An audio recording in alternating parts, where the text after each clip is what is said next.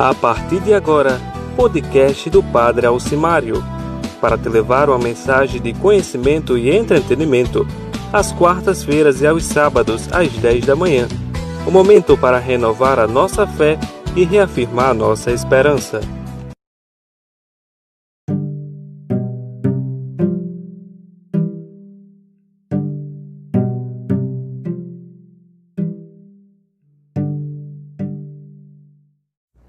Quarta-feira, 12 de agosto de 2020, este é o podcast AusCast, episódio 06.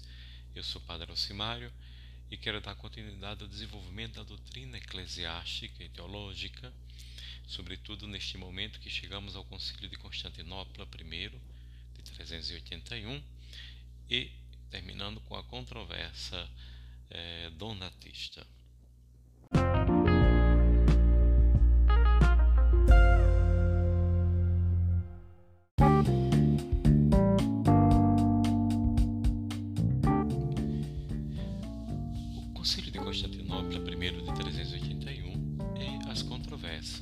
Que foram geradas sobre esse concílio.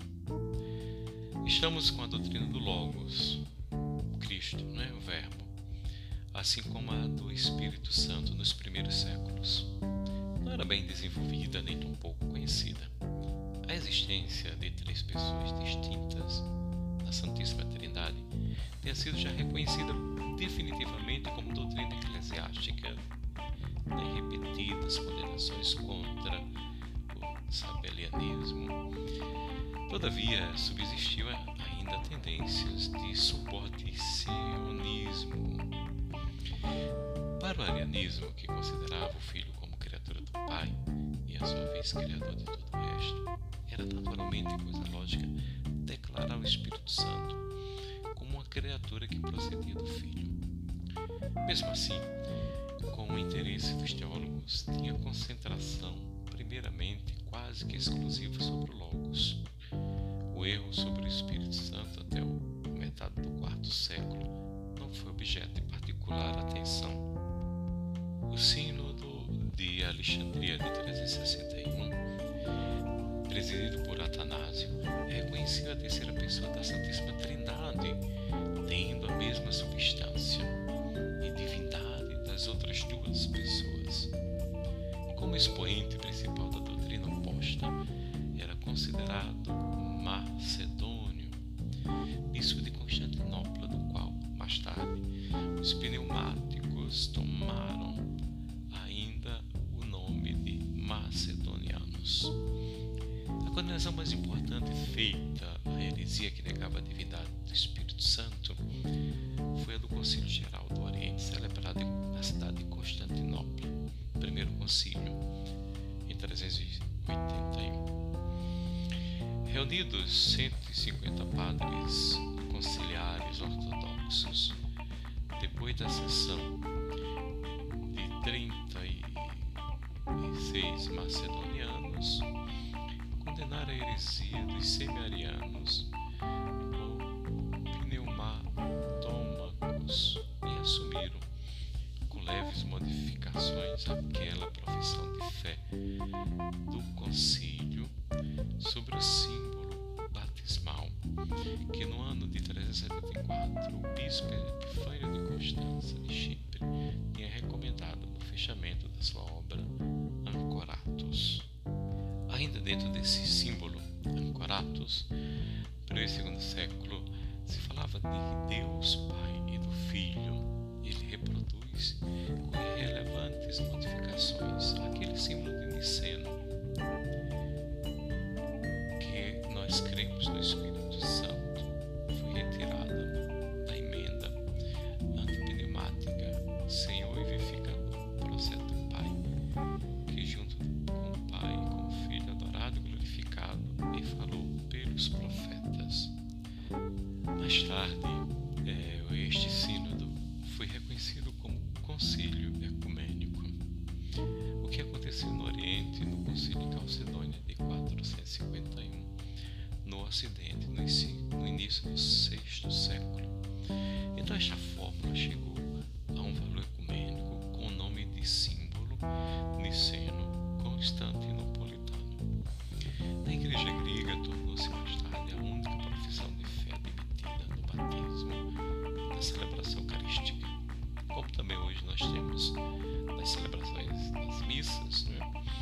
símbolo apostólico, no menor, com 12 profissões de fé, ou então esse símbolo Niceno constantinopolitano, mais completo, e sobre procede do Pai e do Filho, que em latim é o Filioque, que deu toda depois a discussão da separação das igrejas.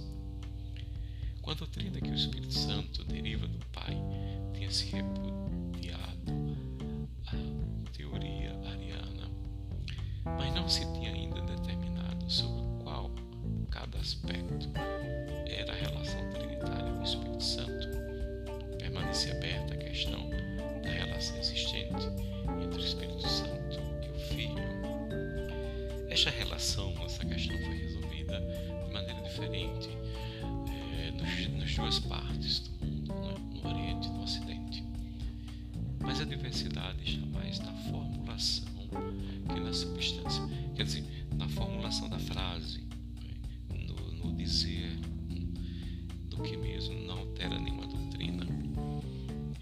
No final do quarto século, a Igreja grega ensinava uma procedência do Pai através do Filho, enquanto na Igreja de rito latino afirmava uma derivação do Pai e do Filho. Na Espanha, por exemplo, a palavra latina filioque, Espírito Santos, a Pátria, Filioque, foi bem logo inserido também no símbolo composto, em 447, pelo bispo pastor de Valência, e oficialmente usado neste país, e portanto, por obra do Sínodo de Toledo de 1584, também o símbolo de Niceno Constantinopolitano. Na história das divergências entre a Igreja grega, a Igreja ortodoxa, e a Igreja latina, católica latina, de rito latino, no abrir-se do cisma, o Filioque teve uma importância fatal. Este tema sobre o Filioque, filho e filho, que é a ligação e, Filho e Espírito Santo. Nós só chegaremos a ver no ano de 1054, quando haverá o cisma Oriente e Ocidente e toda a discussão da separação das duas igrejas. Por enquanto, a gente vai aguardar, a gente levando as discussões mais adiante sobre as outras heresias, cismas e controvérsias anterior a este século XI.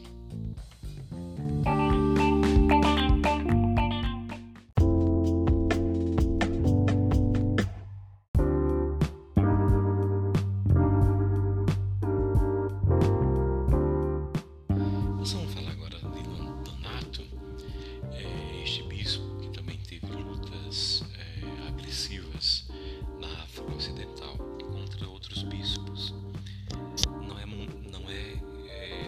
Não se trata de um herege, mas se trata de um cismático que divide a hierarquia africana. As lutas donatistas que se desencadearam ao longo e gravemente na África Ocidental provocaram a primeira intervenção de um imperador nas questões internas eclesiásticas, onde ele se colocou também como mediador ou definidor de questões disciplinares dentro da hierarquia do episcopado africano, são de certo modo uma continuação da controvérsia do batismo sobre os hereges, ou seja, no tempo das perseguições, alguns cristãos abandonaram a fé cristã e prestaram culto aos imperadores. Esses foram chamados de apóstatas. Pelo contrário, outro grupo não cultuou ao imperador, não fez culto, a adoração ao imperador, mas continuou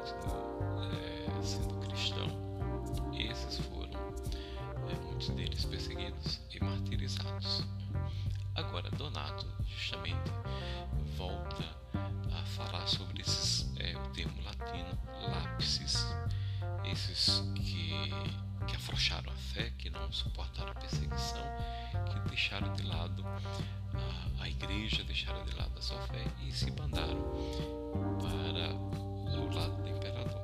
Esses são chamados agora aqui, neste contexto, de hereges e são de pecadores. Por isso que a discussão maior de Donato é sobre a validade sacramental, de uma pessoa que se declarou contra a fé cristã, a fé católica, mas que voltou ao seio da Igreja Católica, se de fato essas pessoas merecem ser readmitidas na Igreja ou não, se elas devem continuar como estavam, cristãos batizados, ou confirmados, no caso de sacerdotes e bispos, as ordenações, ou teria que se rebatizar, se fazer tudo de novo. Atrás desta discussão tinha sempre a velha questão de princípio, isso mesmo, se os sacramentos, principalmente os dois, batismo e ordem sacra, sejam por considerar-se meio de salvação eficaz em si mesmo, ou também se a sua eficácia depende da dignidade de quem os administra. Hoje mesmo o direito canônico fala muito bem de que o sacramento, a sua validade, a sua eficácia independe do ministro que o celebrou, ou seja, o celebrante mesmo em estado de pecado grave, ele pode celebrar validamente os sacramentos. Então a discussão de Donato para uma compreensão ia sobre esse aspecto. Os africanos, sob impulso da concepção subjetivista espiritualista da Igreja dos Sacramentos, professada já por Tertuliano e por Cipriano, os padres antigos, sustentavam, contrariamente de Roma, a segunda opinião. O cisma não se limitou somente à diocese de Cartago, na África. A gente vai lembrar depois também de Santo Agostinho, uma diocese bastante importante e bastante grande para a África Central, onde tinha se explodido. Era sede primacial e, graças a uma atividade muito viva, paralela dos donatistas, que se estendeu também, além de Cartago, em outras áreas. O imperador Constantino, recém-convertido ao cristianismo, esta cisão conseguiu ser muito perturbadora. Tirou-se a paz do império. As acusações dos donatistas contra este bispo siciliano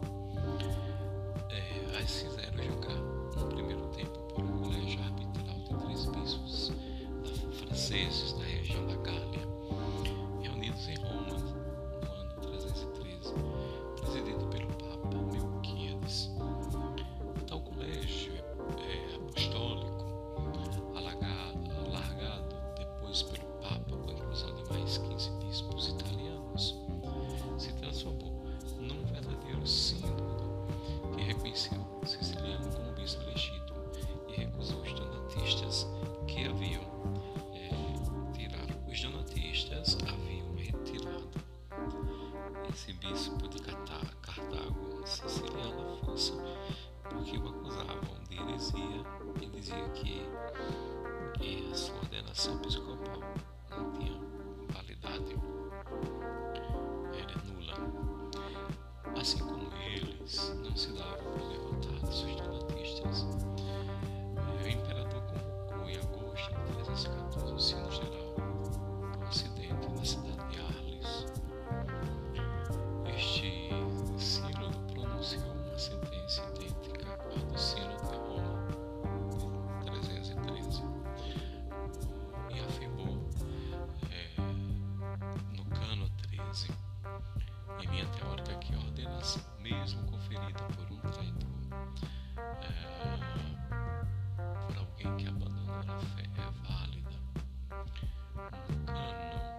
No cânon oitavo, foi reprovado o uso particular dos africanos de rebatizar aqueles que tinham sido batizados pelos hereges. Ou seja, confirmou que o que a gente também confirma hoje, não é? Fazendo, às vezes, de Cristo e recomendação da Igreja, se celebra validamente os sacramentos. Porém, Constantino recorreu a procedimentos mais graves, caçou todos os bens e os chefes do donatismo e de Donato também mandou exilar-nos. E todos os donatistas que contestavam pelo princípio de que o poder estatal era soberano até mesmo sobre a Igreja. Mesmo assim, eles não foram culpados pelo imperador. Assim, a gente continua nos próximos episódios a falar de alguns outros temas que virão a partir desse primeiro tema, que foi sobre a divindade do Espírito Santo, a questão de qual é a função do Espírito Santo, se procede ou se não procede, ou se ele, o Espírito Santo, é uma criatura ou não é uma criatura que vem do Pai, né, ou de derivação ou processão. Veremos nos próximos episódios.